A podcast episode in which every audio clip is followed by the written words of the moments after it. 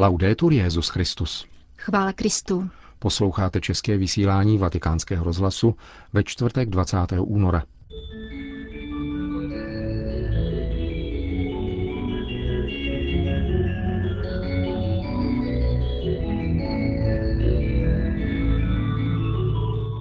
K poznání Ježíše nestačí katechismus, je třeba ji následovat, řekl papež František v dnešní ranní homílii.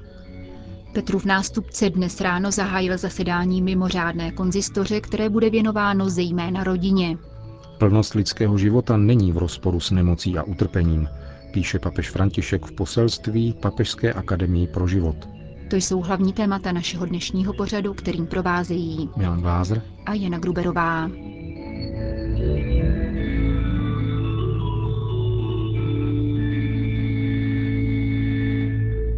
Zprávy vatikánského rozhlasu. Ježíše poznáváme jeho následováním, spíše než jeho studiem. Konstatoval dnes papež František v homílii při raním šiv kapli domu svaté Marty. Kristus se nás denně ptá, kým pro nás je, řekl dále. Ale odpověď je možné dát, žijeme-li jako jeho učedníci. Je to spíše život učedníka než učence, co křesťanovi umožňuje opravdu poznat, kým je pro něho Ježíš. Cesta v mistrových šlépějích, kam se řadí světlá svědectví i zrady, pády a nové rozlety, a nikoli jen nějaká intelektuální pojetí. Papež František si vzal za vzor Petra, kterého dnešní evangelium líčí jednak jako svědka, který kurážně na Ježíšovu otázku, za koho mě pokládáte vy, odpoví, ty jsi mesiáš. A jednak jej vykresluje jako protivníka, který má za to, že musí Ježíšovi rozmluvit to, o čem je poučoval, totiž, že bude muset trpět, zemřít a vstát z mrtvých. Mnohokrát, řekl papež, se na nás Ježíš obrací s otázkou, za koho mne pokládáš ty? A dostane se mu téže Petrovy odpovědi, kterou známe z katechismu. To však nestačí. Zdá se, že k odpovědi na onu otázku, kterou všichni v srdci cítíme, za koho pokládáme Ježíše my, nestačí, co jsme se naučili v katechismu, který je jinak třeba studovat. K poznání Ježíše je zapotřebí vydat se cestou Petra, který po onom pokoření šel s Ježíšem dál. Viděl zázraky, které konal, viděl jeho moc, zaplatil daň, jak mu řekl Ježíš, tedy mincí, kterou našel v rybě, kterou ulovil. Viděl mnohé takové divy. A v jedné chvíli Petr Ježíše dokonce zapřel, zradil a osvojil si tak ono nesnadné vědění, či více než vědění, moudrost ze slz a pláče.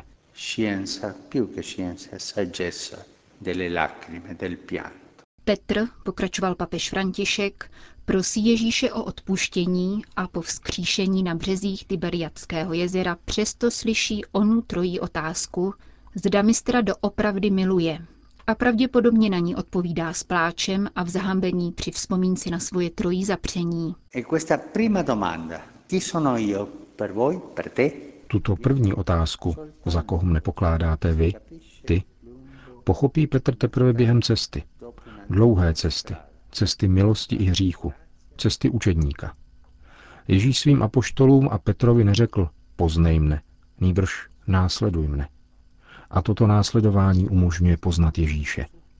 Následovat Ježíše se svými ctnostmi a také se svými hříchy. Vždycky však následovat Ježíše. Není to studium, kterého je třeba, nýbrž život učedníka. Je zapotřebí, řekl dále papež, každodenního setkání s pánem, po všechny dny, s našimi vítězstvími i našimi slabostmi. Je to však cesta, kterou nemůžeme jít sami. Nutné je působení Ducha Svatého. Poznání Ježíše je otcův dar. On nám dává poznat Ježíše. Je to dílo Ducha Svatého, který je velkým pracovníkem. Není odborářem, nýbrž pracovníkem a neustále v nás pracuje. Osvětluje Ježíšovo tajemství a podává nám smysl Krista. Hleďme na Ježíše, Petra a Poštoli a vnímejme ve svém srdci tuto otázku. Za koho mne pokládáš? Jako učedníci žádejme Otce, aby nám dal poznání Krista v Duchu Svatém a objasnil nám toto tajemství. Končil papež František dnešní ranní homílii. Vatikán. V nové synodní aule ve Vatikánu papež František dnes ráno zahájil zasedání mimořádné konzistoře, které bude věnováno zejména rodině. Budeme se snažit prohloubit teologii rodiny a otázky pastorace rodin, v nichž je třeba zohlednit současnou situaci. Načrtl svatý otec zadání příštích schůzek a varoval před upadáním do kazuistiky, která by, jak řekl, nutně snižovala úroveň práce. Hned na počátku dal stvořitel muži a ženě požehnání, aby byli plodní a rozmnožili se na zemi. Proto rodina představuje ve světě odlesk Boha, který je jeden v trojici. Dnes se rodinou pohrdá, ubližuje se jí a po nás se žádá, abychom uznali, jak je krásné, pravé a dobré tvořit rodinu. Být rodinou dnes. Jak je to nezbytné pro život světa a budoucnost lidstva. Žádá se po nás, abychom nechali vyvstat skvělý boží plán s rodinou, Pomáhali manželům, aby podle něj žili v radosti a doprovázeli je v obtížích. E Řekl papež František. Poté dostal slovo kardinál Walter Kasper, který přednesl úvodní lekci na téma Evangelium rodiny. Zbytek dopoledne, stejně jako další dvou a půl hodinové zasedání v podvečer, bylo věnováno příspěvkům jednotlivých kardinálů na téma rodiny. Vatikán. Stárnutí společnosti a zdravotní postižení. Tímto tématem se zabývá plenární zasedání Papežské akademie pro život, které dnes pozdravil papež František. Je to téma vysoce aktuální, které církvi leží na srdci, zdůrazňuje Petrův nástupce a pokračuje.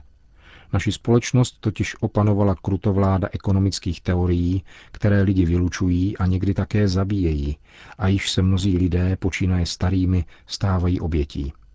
Příliš často se zapomíná na to, upomíná dále svatý otec, že mezilidské vztahy jsou vždy vztahy vzájemné závislosti, byť různě odstupňované v různých životních fázích. Jak mezilidské, tak společenské vztahy tudíž vyžadují, aby se odpovídalo na potřebu, kterou má daný člověk v daném okamžiku. Základ znevýhodnění a vyloučení určitých kategorií je nicméně otázkou antropologie. Je třeba se tázat, jakou má člověk hodnotu a co tuto hodnotu určuje, upozorňuje poté papež. Zdraví je zajisté důležité, avšak neurčuje hodnotu lidské bytosti, ani není zárukou štěstí. Plnost lidského života nestojí v rozporu s nemocí a utrpením, vysvětluje. Nejvážnější nedostatek, kterým trpí staří lidé, není oslabení organismu nebo následná nemohoucnost, ale opuštěnost, vyloučení, nedostatek lásky – Papež pak poukazuje na rodinu jako na místo, kde je péče o druhého základem lidské existence a morálním postojem, který je nutno podporovat. Svědectví rodiny, která se nezbavuje starých a nemocných členů, je klíčové pro celou společnost. Potvrzuje totiž, že starý člověk má ve společenství své poslání. Staří nesou paměť a moudrost zkušenosti, která vede k tomu, aby nebyly hloupě opakovány stejné chyby z minulosti. Argentina. Jak uvedl lokální tisk, argentinská vláda oficiálně potvrdila návštěvu papeže Františka v jeho vlasti. Podle slov argentinského velvyslance u svatého stolce Juana Pabla Cafiera pro rozhlasovou stanici Del Plata z úterý 18. dubna předpokládá Argentina papežovu návštěvu v roce 2016. Svatý otec se zúčastní Eucharistického kongresu ve městě Tucumán. Dalším podnětem k pastorační cestě bude dvousté výročí vyhlášení argentinské státní nezávislosti. Prvním roce pontifikátu papež František vykonal pouze jednu zahraniční cestu na Světové dny mládeže do Rio de Janeiro.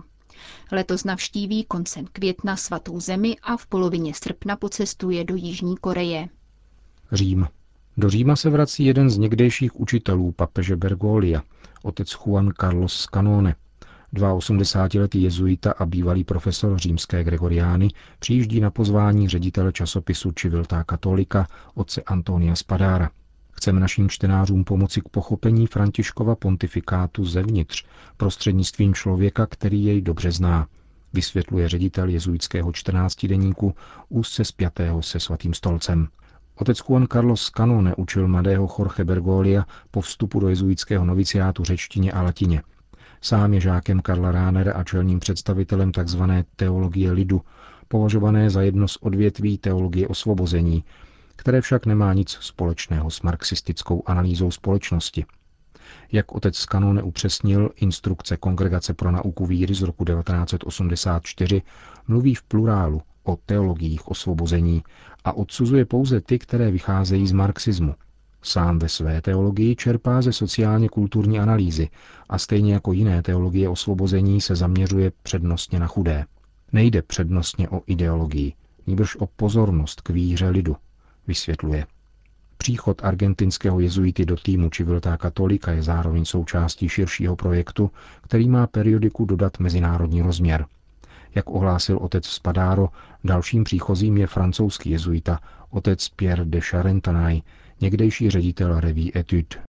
Vatikán. Papež František jmenoval kardinála Stanislava Rilka, předsedu Papežské rady pro lajky, svým zvláštním legátem na oslavy 650. výročí posvěcení katedrály svatých Stanislava a Václava v Krakově. Slavnost proběhne 28. března letošního roku. Krakovská katedrála je místem korunovace i posledního odpočinku celé řady polských králů.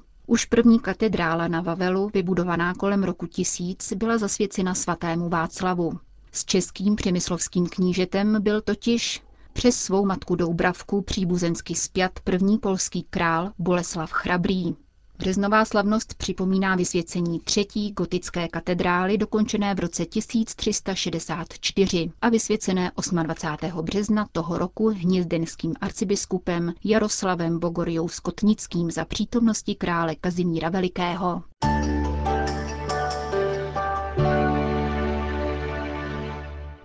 Řím. Vatikán a rasová debata mezi dvěma světovými válkami.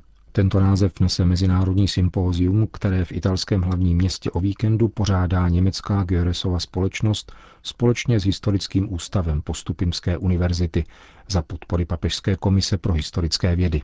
Deset let po otevření vatikánských archivů chtějí historici předložit výsledek svých bádání o církevní účasti na rasové debatě 20.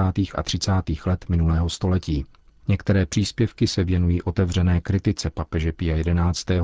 na adresu fašismu a rasového učení oné doby.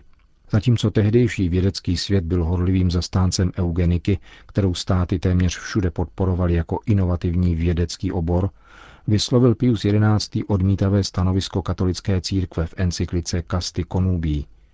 Jsou však na velkém omylu ti, píše, kdo si myslí, že použitím a vynálezy přírodních věd biologie, vědy o dědičnosti a podobně, je možno přimět lidi, aby ovládli své vášně. Píše v roce 1930 papež Ráty. Navzdory tomu existovali také v katolickém světě propagátoři rasové hygieny a eugeniky, kterými se odborné sympózium bude zabývat. Vatikán. Počátkem tohoto týdne se v Římě sešli představitelé tří dosud existujících personálních ordinariátů pro bývalé anglikány, kteří vstoupili do plného společenství s katolickou církví. Jak informuje biskupská konference Anglie a Walesu, jednalo se o první schůzku tohoto druhu, která přispěla k upevnění vzájemných vztahů i analýze společného růstu a rozvoje. Anglii zastupoval monsignor Kate Newton z ordinariátu naší paní z Walsinghamu, Spojené státy americké monsignor Jeffrey Steenson z ordinariátu stolce svatého Petra a Austrálii monsignor Harry Entwistle z ordinariátu naší paní Jižního kříže. Každý z těchto personálních ordinariátů je jiný, vysvětlil monsignor Newton. Avšak sdílíme tentýž cíl a musíme zvládat ty též výzvy. Ordináři se setkali s prefektem Kongregace pro nauku víry arcibiskupem Müllerem a jednali také na Papežské radě pro jednotu křesťanů. Rozjížděli se s přáním uskutečňovat obdobná setkání minimálně jednou za rok.